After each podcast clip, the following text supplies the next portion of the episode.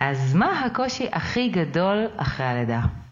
לנשים אחרי לידה יש הרבה קשיים, אבל אני יכולה להגיד לך שהדבר המרכזי הוא אה, עודף המשימות. אנחנו פשוט מרגישות מוצפות.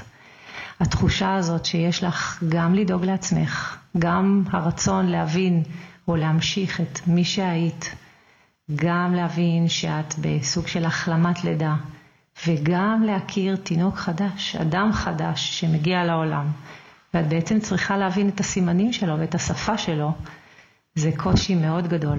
זה הכל הכל ביחד. וואי, אני כל כך מסכימה, אז בואי נתחיל לדבר על זה. מזמינה אתכם למסע לפיצוח הפרעת הקשב שלכם, בכדי שתוכלו סוף סוף להבין ולקבל כלים להגשמת הפוטנציאל הזה שתמיד מדברים עליו. אני דוקטור שירלי הרשקו, מומחית בהפרעת קשב. אני מרצה וחוקרת באוניברסיטה העברית, מאבחנת ומטפלת, מדריכת הורים ומנחת סדנאות ארגון זמן, סופרת ובעלת טור בעיתון הארץ, מנהלת קהילת אנשי הקשב בפייסבוק וגם מגדלת משפחת קשב. הדבר שהכי חשוב לי הוא להעלות את המודעות להפרעת קשב, ולכן יצרתי את הפודקאסט הזה. ולכל המאזינים אני גם מעניקה 10% על הקורסים שלי. יש פרטים בתיאור הפודקאסט ובאתר שלי. ועכשיו, בואו נצלול לפרק. אז ברוכים הבאים לפודקאסט של אנשי הקשב. בואו נותנים מקום של כבוד לעולם של הפרעת קשב ואת כל המידע המדויק והכלים שיכולים לעזור.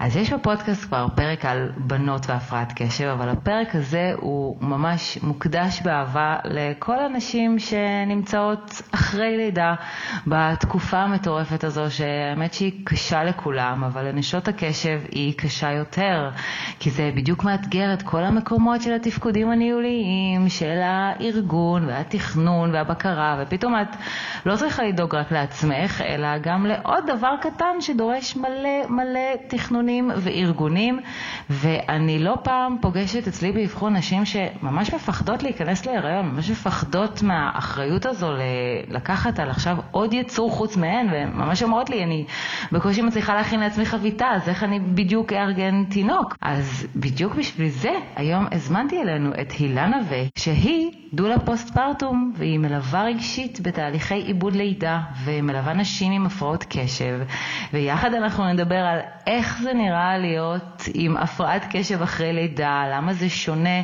מנשים שאין להן הפרעת קשב, גם יש שם יותר אחוזי דיכאון אחרי לידה, גם בטח בזה ניגע בהמשך, כן. וגם טיפים, טיפים, מה אפשר לעשות כדי שהחיים יהיו יותר קלים, פחות מאמצים. אז שלום לך הילה. אהלן. איזה כיף שבאת. מדהים, נושא כל כך חשוב. פה. ממש. גם לנו, ממש כיף. אני בטוחה במיוחד לכל הנשים וגם לגברים שרוצים להבין את הנשים שלהם. אגב, גם לכם. זה חשוב מאוד, כי החלק הזה של ההבנה וההכרה הוא משהו שאנחנו ניגע בו לא מעט. והתמיכה, גם מחקרים מראים את זה שברגע שיש בן זוג שהוא תומך, אז uh, פשוט משנה את כל התמונה. אמת. אז אולי תספרי לנו קצת, אה, קודם כל, מה, מה בכלל נשים עוברות אחרי הלידה מבחינה פיזיולוגית, מבחינה רגשית? כמו שאנחנו יודעות, מבחינה פיזית יש צניחה הורמונלית מאוד מאוד גדולה. אה, ויש לנו שם קושי מאוד מאוד גדול גם לנהל את עצמנו, לנהל את הזמן שלנו, לנהל את השינה, לנהל בעצם את האוכל, להבין מתי, כמה, למה, באיזה שלב. אה, ובעיקר גם מה שאנחנו עוברות, אנחנו עוברות משהו שהוא לא פשוט, כי זה להיפרד ממי שדמיינו, או איך שדמיינו שתיראה הלידה. אה, הרבה מאוד דברים עוברים שם באיזשהו שלב, אחרי חודש בערך. הפרחים מסתיימים, הארוחות ליד הדלת מסתיימות, אה, בן או בת הזוג חוזרים כבר לעבודה. וכאן באמת נוצר איזשהו פער, שאת נמצאת לבד עם שלוש, ארבע קילו, והוא מנהל לך את היום. ולפעמים את מרגישה שלא הספקת שום דבר. התחושה הזאת שלא עשית שום דבר היא ממש ממש קשה ומכניסה לא מעט לסטרס, כי הגוף מאוד עייף, אה, כי גם הנשמה שלך עוד לא מבינה בדיוק לאן זה הולך. זה לא משנה אגב אם זה ילד ראשון או אם זה ילד שלישי או רביעי. כל ילד מכניס איתו משהו אחר הביתה, אה, והקושי להיות אחרי לידה הוא באמת עצום, עצום, לכל אישה.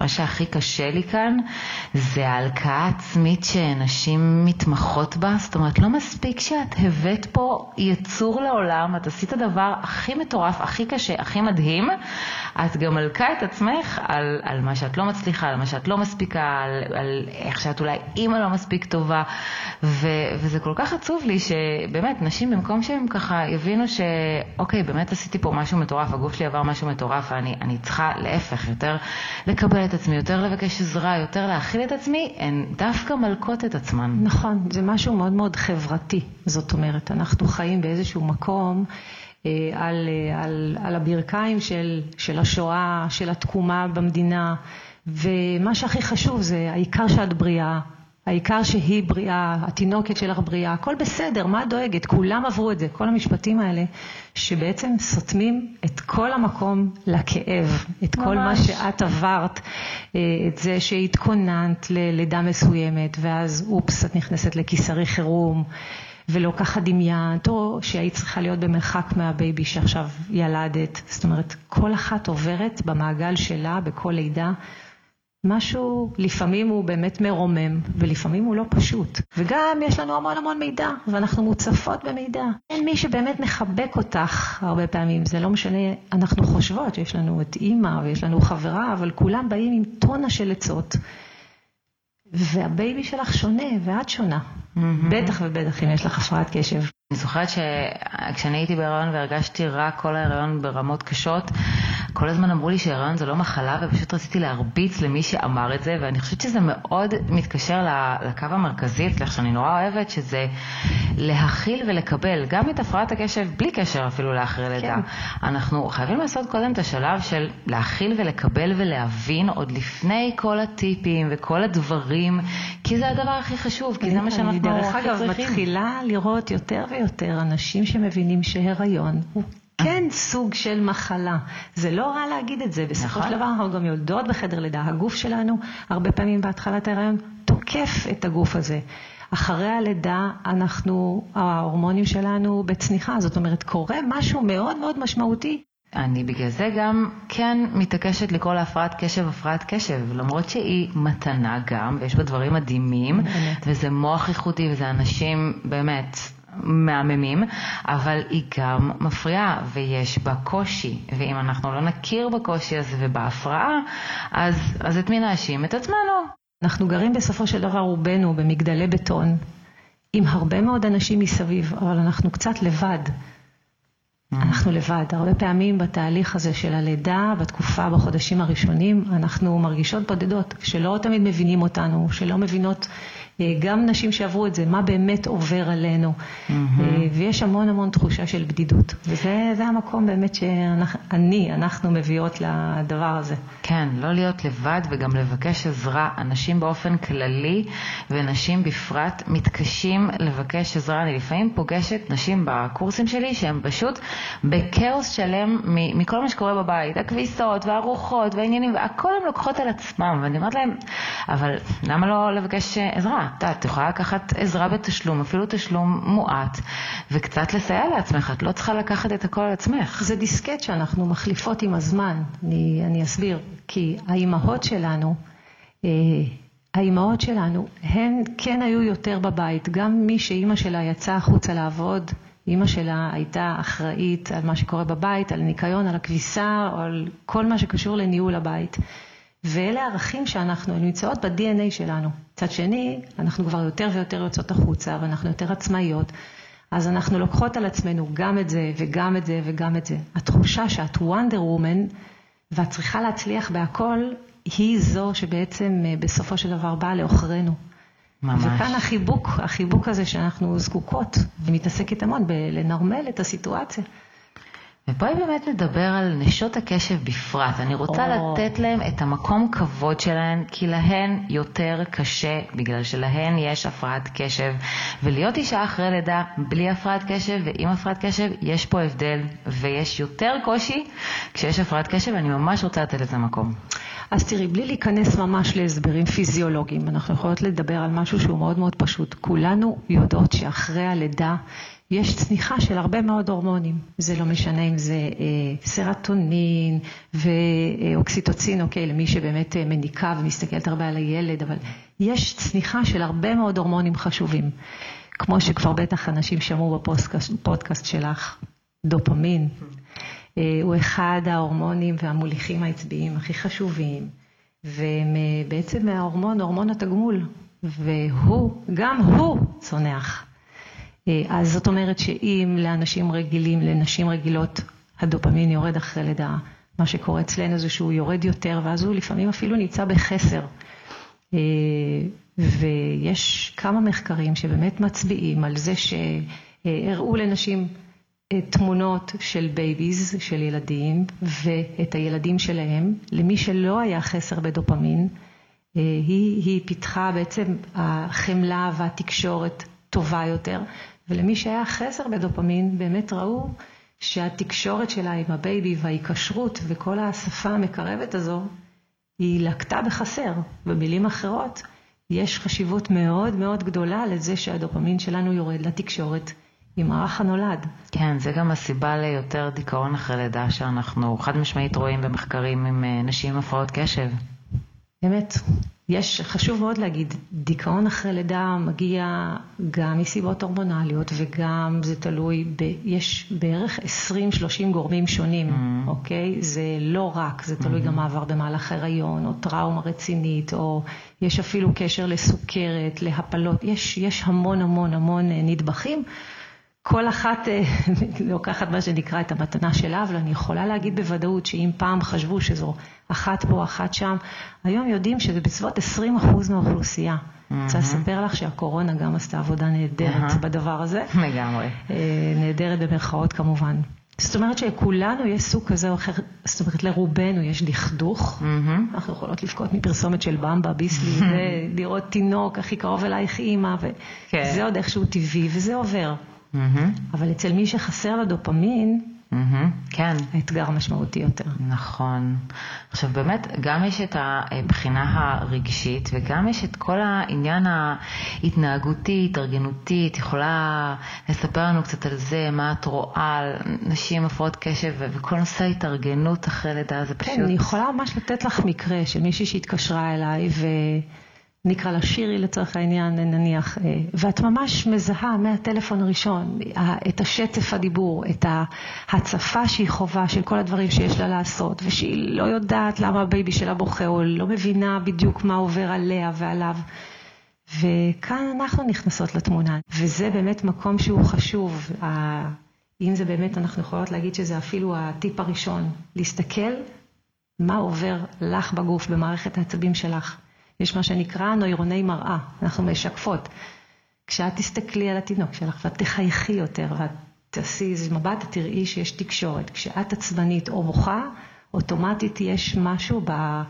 בווייב בתינוק שלך, שהוא יהיה יותר cranky, יותר עצבני, יותר כעוס. אני מדברת דרך אגב בזכר, זה לגמרי, hmm, לגמרי גם ברור. שלנו, הכי שלנו. אולי באמת זה, זה גם המקום להדגיש את העניין ש...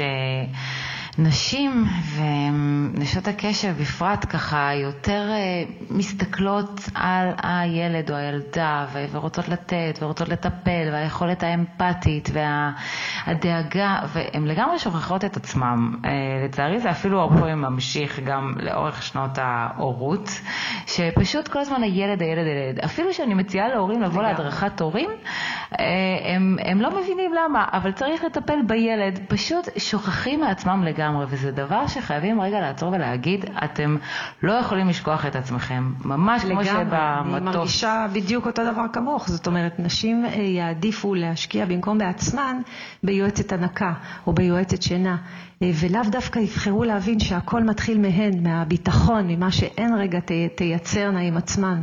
ובאמת, הדוגמה של המטוס היא דוגמה קלאסית. Mm-hmm. אנחנו צריכות קודם לטפל בעצמנו. לפני שאנחנו רצות לשים את החמצן על, ה, על ה baby. אני אומרת לפעמים ש... אה, תחשבו, כדי שתיתנו לעצמכם, תחשבו שבסוף זה מגיע לילד. זאת אומרת, אם את נותנת לעצמך ומרגישה יותר טוב, אז זה בסוף יעזור לילד שלך, וזה הרבה פעמים באמת משכנע אנשים גם לתת לעצמם. לתת לעצמכם, אני מתכוונת גם דייט עם חברה, גם אה, אה, זמן כיפי, מסאז', חוג, ספורט, כל, כל מה שאתן אוהבות, גם לדאוג לעצמכם, כי ברגע שאתן תתחזקו, אז זה גם יעזור לילדים וגם אחר כך בהמשך עם ילדי הקשב שהם יותר מאתגרים ומקשים, אז נכון. ההורים צריכים הרבה יותר חיזוקים ועזרה כאן. אנחנו דיברנו קודם על המצפון. Mm-hmm. המצפון שבאמת אה, נולד כשאימא נולדת, אבל לאנשים או נשים עם הפרעת קשב, יש איזושהי נטייה, בגלל כל מה שעברנו כל החיים, בגלל כל המשפטים ששמענו כל החיים, לקחת בצורה יותר משמעותית עליהן את כל מה שקורה. זאת אומרת, יש שם באמת, אה, מה שנקרא, אנחנו סובלות יותר. אני ממש רואה את זה, אה, שיש את העניין של נקיפות מצפון, אבל אצל נשות קשב יש באמת משהו יותר אפילו משמעותי שדורש אה, יותר הכלה ויותר הבנה. כן, כי זה מגיע מהמקום שעוד עליהן שהן היו ילדות, אז הסתכלו עליהן אחרת. למה אתן ככה? למה אתן מתנהגות ככה? למה אתן לא מקשיבות? למה אתן לא עושות שיעורים? את כזו חכמה, אה, למה את לא יכולה? למה, למה את נופלת? ממש. למה את מסורבלת? אז מהמקום הזה שמסתכלים עליך שאתה קצת אחר, כי אין מה לעשות, ילדות עם הפרעת קשב הן קצת אחרות, אז, אז זה ממשיך כזה לחלחל, ואני ממש רואה שאם לא עושים את התהליך הזה של האבחון וההכרה וההבנה שיש פה הפרעת קשב וזה גרם לי לכל ההתנהגויות האלה, אז זה ממשיך להיות כזה, יואו, אבל למה אני ככה? למה אני מוזרה? ו... ו... או למה אני מתנהגת ככה, ומכאן זה, זה, זה, זה מתחיל בעצם וממשיך ומתגבר. יש לי חברה שיש לה הפרעת קשב, היא אומרת, היום אני מעדיפה להיות מלווה על ידי אנשים וגורמים מקצועיים שיש להם הפרעת קשב, כי הם מבינים יותר אותי, את, החול, את החוזקות שלי. וגם את המקומות שבהם יהיה לי קשה אה, לטפל בעצמי, וזה באמת אה, משהו שהוא מדהים, כי יש כאן נכון, אנחנו לא קוראות לזה, אני גם לא קוראת לזה מתנה, אבל יש כאן משהו שצריך לשים אליו אה, לב, כי ההתנהגות היא קצת שונה. כן, לגמרי. אני תמיד אומרת שמטפלים, או בכלל אה, אנשי מקצוע למיניהם, שאתם הולכים אליהם, הולכות, אה, חייבים להבין בהפרעת קשב, כי זה עולם אחר, ואני רואה שם המון טעויות. רק הבוקר הייתה לי מאובחנת שאבחנו אותה עם חרדה, וטיפולים תרופתיים ורגשיים. זה לא, שום דבר לא עזר, שום דבר לא זז, כי זה לא באמת החרדה, זה, זה הפרעת קשב, ואף אחד פה לא הבין ו- וראה את זה, אבל טוב, אנחנו קצת סטינו מהנושא, אני מחזירה אותנו רגע לממש אחרי הלידה, מה, איזה דברים שם יכולים לעזור, לעבור את זה יותר בשלום? נתת את הטיפ הראשון באמת של להכיר ו- ולהקשיב לעצמי, מה, מה עוד אפשר לעשות שם? אני יכולה להגיד לך שבעיניי הדבר הכי חשוב, הכי חשוב מכל מה שאנחנו נדבר פה היום, זה איזושהי הכרה. גם אם את לא בטוחה שיש לך הפרעת קשב, תספרי לסביבה את מה שאת צריכה, תצחקי על זה, אני קוראת לזה, בסדר, תגידי שאת קצת קולולו, אז אני קצת קולולו, ואז באיזשהו מקום את uh, מסכימה לעצמך, את מסכימה גם לסביבה uh, להבין במה את צריכה עזרה. זאת אומרת, אני אתן לך סיטואציה קלאסית שבה מישהו או מישהי באים לעזור, והם בטוחים שהם עכשיו הולכים לעזור לך במה שהם מכירים. Mm-hmm. זאת אומרת, אחד ירוץ למטבח, אבל את למעשה רוצה הפסקה קצת מהילדה, mm-hmm. או הפוך, את רוצה רק להישאר עם הילדה, שמישהו יעזור לך עם הכביסה. אז הדבר הראשון והכי חשוב זה לספר לסביבה שיש לך הפרעת קשב, ושהיא קצת התגברה עכשיו בתקופה הזאת. ולבקש במילים את מה שאת צריכה באמת. את קובעת את הגבולות גזרה, וברגע שאת מבינה מה עובר לך בגוף, אז את יכולה לבקש נחמה. אני צריכה עכשיו חיבוק. דרך אגב, החיבוק הזה של 20 שניות מעלה מיד mm-hmm. את ההורמון הזה של ההרגעה, את האוקסיטוצין, שהורמון אהבה. גם אם זה בהתחלה נראה לכם שזה מה שנקרא fake it until you make it. Mm-hmm. תזייפו את זה, זה עוזר, כי זה מרגיע. אחרי בערך 20 שניות את תרגישי את ה... Mm-hmm. הנשימה הזאת משחררת, ואז בעצם כל, כל התחושה הפחות טובה שתקועה לך בגוף, אה, היא קצת משתחררת, mm-hmm. וזה אפשר לך יותר להיות נינוחה ולקבל החלטות ממקום רגוע, יותר יצירתי ופחות... פחות נוקשה של הלחץ. אז בעצם מה שאת אומרת זה לבוא ולהגיד שאני תמיד אומרת את זה, אבל גם בשלב הזה כדאי להגיד את זה אם עדיין לא אמרתן, שיש פה הפרעת קשב, יש פה קושי שהוא יותר גדול. בסדר, גם אם מקבלים קצת תגובות מהסביבה של אה, לכולם יש וכל מיני כאלה, לדלג על זה. בדיוק, את שמת את זה על השולחן ואז את מרגישה הרבה יותר נוח. תקשיבו, זה לא אתם, זה אני. התחושה הזאת גם מורידה מתחים mm-hmm. בינך לבין הסביבה. וגם קודם באמת צריך לקבל את זה, צריכה לקבל את זה בעצמך, שבאמת יש הפרעת קשב והיא באמת גורמת לקושי יותר גדול וזה לא בגלל אופי עצלנות או דפיקות, נכון. אלא זה פשוט עניין נורולוגי ואז ברגע שאת מקבלת את זה יותר טוב אז גם הסביבה תלמד להבין את זה, גם תמיד אפשר לשלוח עוד מידע, ספרים, פודקאסטים, כתבות, עניינים לסביבה כדי שבאמת תבין את זה יותר טוב, אבל לשים על השולחן, יש פה הפרעת קשב, היא גורמת לקושי יותר גדול, יש פה קשיים בתפקודים הניהוליים, בהתארגנות. ברמות הדופמין, ו... וזה ככה בסיס. מה עוד אפשר לעשות? אני יכולה להגיד לך שיש הרבה דברים שאומרים להרבה נשים אחרות, אבל אצלנו הוא must. אני נותנת את הדוגמה תמיד של אה, ספורט אחרי לידה. Mm-hmm. אז כן, שישה שבועות ראשונים לא צריך אה, ולא כדאי אפילו לעשות אה, ספורט בצורה אינטנסיבית. אבל כן כדאי לצאת ולהתאוורר. אנחנו חושבים 95% מהיום את אותן מחשבות. בעצם משהו שהוא לנשים אחרי לידה הוא מאוד מאוד חשוב mm-hmm. לתחושה, להורמונים שזורמים שוב בדם, אבל לאנשי קשב אפילו יותר. ממש. העניין של... ספורט זה מאסט. נכון, וגם אם את לא מספיקה ולא יכולה, אה, תעשי משהו קטן, דקה אחת פה, דקה אחת שם, הדקות הקטנות האלה פה ושם מצטברות.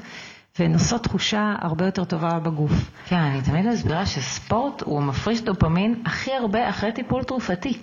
אז אין מה לעשות, שיש הפרעת קשב, אנחנו לא יכולים לוותר על המתנה הזו, שאם עכשיו אני אעשה, ומספיק הליכה של רבע שעה, הליכה מהירה של רבע שעה, זה הכל. זה נותן לי בוסט כזה של דופמין, לא ברמה של תרופה, אבל ממש אה, קרוב. ואם את יכולה לנתק את הוואטסאפ, או משהו כזה, שזה באמת יהיה רבע שעה, עשר דקות. באמת, לא עכשיו, אה, המטרה היא באמת לא אה, לגרום למי ששומעת אותנו עכשיו לחשוב שיש לה איזושהי רשימת מכולת שהיא חייבת לעמוד בה. לא, אלה פשוט דברים שיקלו עלייך. אה, אה, להתנהל טוב יותר עם עצמך, כי הכל בסוף מתחיל איתנו. גם מספיק טיפ אחד שלוקחים, מספיק טיפ אחד ש, שאת לוקחת מהפודקאסט הזה, וטיפ אחר את מבצעת בזמן אחר, זה גם טוב, ובאמת, מה שאמרת לגבי לנתק וואטסאפ בזמן הספורט, זה קצת מחבר לנושא של המיינדפולנס, שזה רגע... רגע להקשיב לעצמי, שזה גם מתחבר לעניין של בכלל להקשיב לעצמי, שזה גם משהו ש, שמאוד עוזר, מיינדפולנס של 2-3 דקות. לא יותר מזה, חשוב mm-hmm. לי להגיד שגם אני כמופרעת קשב יודעת mm-hmm. כמה מיינדפולנס חשוב ואני לא תמיד מצליחה. ברור. אז אני מנתקת לשתי דקות, לשלוש דקות. אני שמה את זה בסלון עם צפצוף. Mm-hmm. אני כאילו מנסה למצוא כל מיני אה, דברים ש... כן למצוא את השקט הזה לכמה רגעים, כי אני מבינה כמה הוא חשוב, בטח ובטח אה, לנשים אחרי לידה. Mm-hmm. אני יכולה להגיד לך שיש עוד דבר שמאוד מפריע לנו, והוא חשוב מאוד, זה עניין השינה. אה, והוא חשוב לכולן. אה, אחרי לידה אנחנו סובלות ממחסור אמיתי ומשמעותי.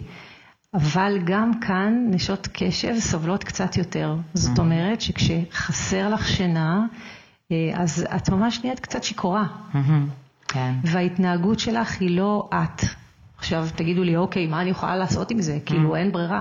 אז כן, פעם בשבוע כן לסדר לעצמך שיהיה לך את החמש שעות רצוף. זאת אומרת, לעשות אפילו איזושהי משמרת עם בן, בת הזוג, סבתא, סבא, מישהו, שכנה, חברה. וזה צריך לקרות בשעות הלילה, כי בשעות היום לא מופרש לנו את אותו הורמון שינה כל כך חשוב. Mm-hmm. אז רק תדאגי לרצף, זאת אומרת, פעם, פעמיים בשבוע, שאת הולכת לישון בעשר, ואת לוקחת את המשמרת של שלוש, מה שנקרא. Mm-hmm. זה מאוד חשוב במקרה שלנו, mm-hmm. כי כשאין זה לגמרי, אפרופו תפקודים ניהוליים, הם הולכים לגמרי לאיבוד.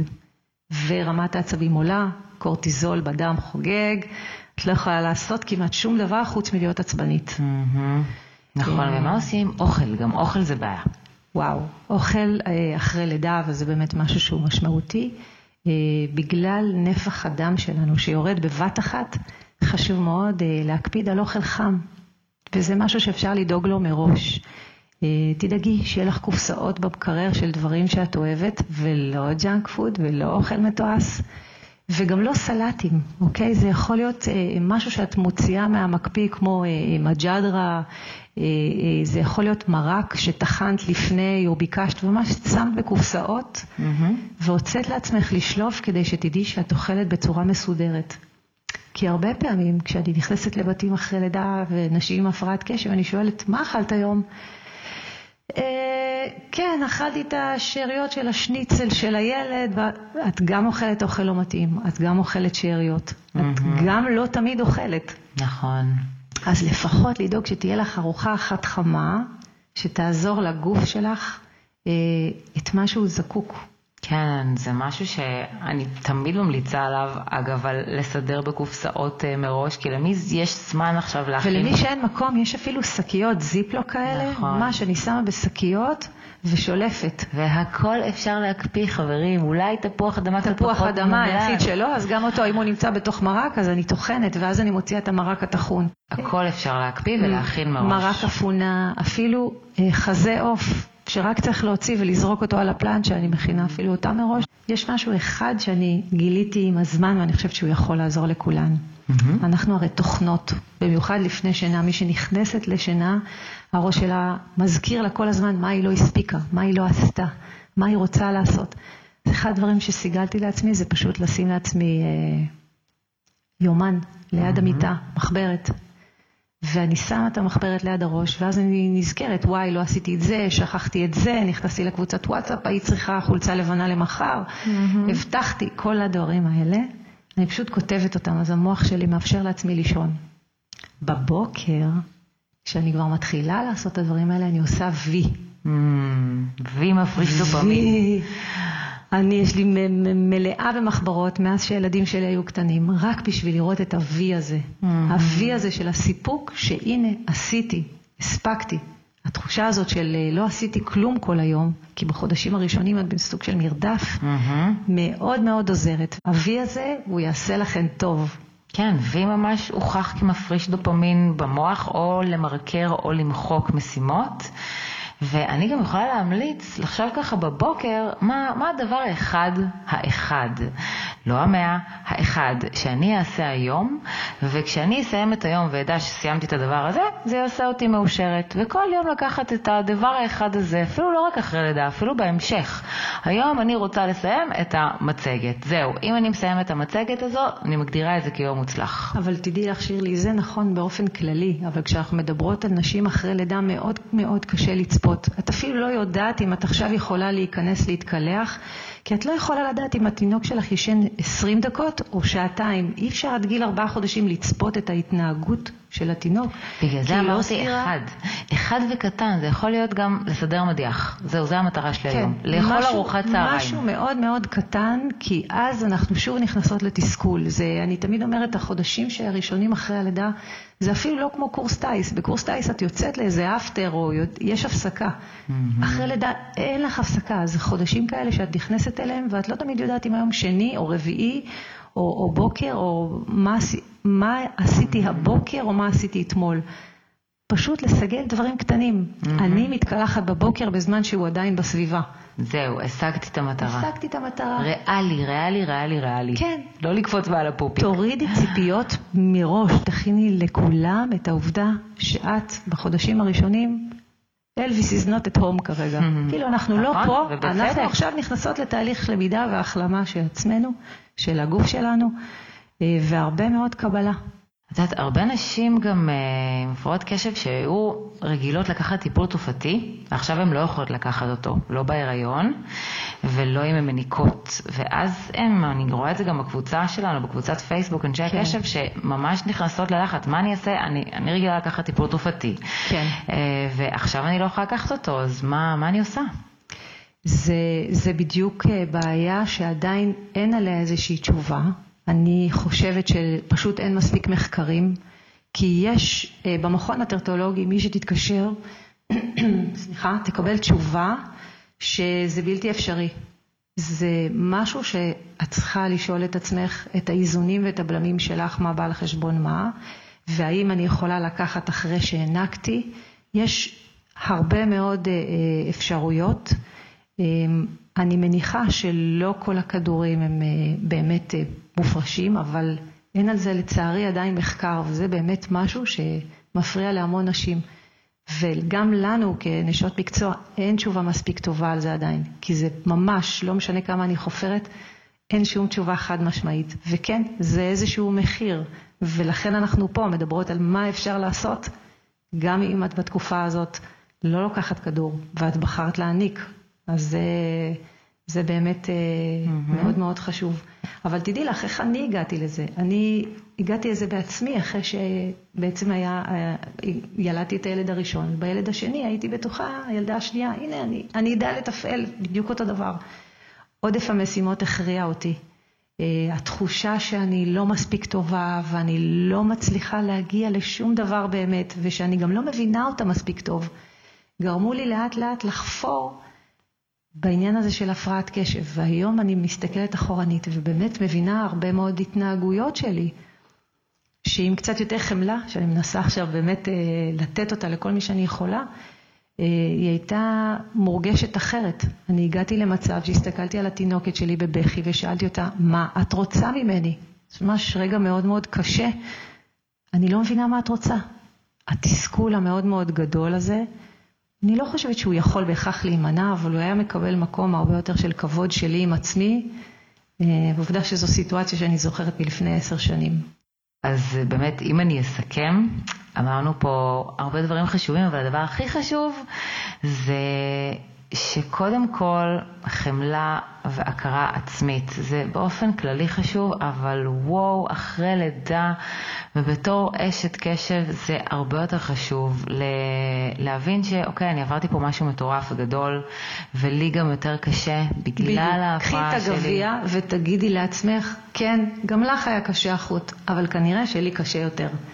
אנחנו נותנות לך כרגע את הגושפנקה להבין שפיזיולוגית קשה לך. גם זה באמת מבחינה פיזיולוגית, וגם ההפרעת קשב שהשם השני שלה זה קושי בתפקודים ניהוליים, שזה כל הנושא להתארגן על היום, אז זה עוד יותר בא פה לידי ביטוי. אז יש פה באמת כמה גורמים ש, שמביאים לזה שלנשות הקשב יותר קשה אחרי לידה, אבל יש בהחלט מה לעשות. קודם כל להכיר בזה ולקבל את זה, לבקש עזרה, להתארגן עם אוכל, לצחוק, שינה. לצחוק, לצחוק על זה, זה נראה לי הכי חשוב. להבין, אין, אני לא, אני, לא, אני לא מאופסת, תעזרו לי. לפ... לא, כי להפוך את זה שזה קשה או מעצבן למשהו שאת מבינה.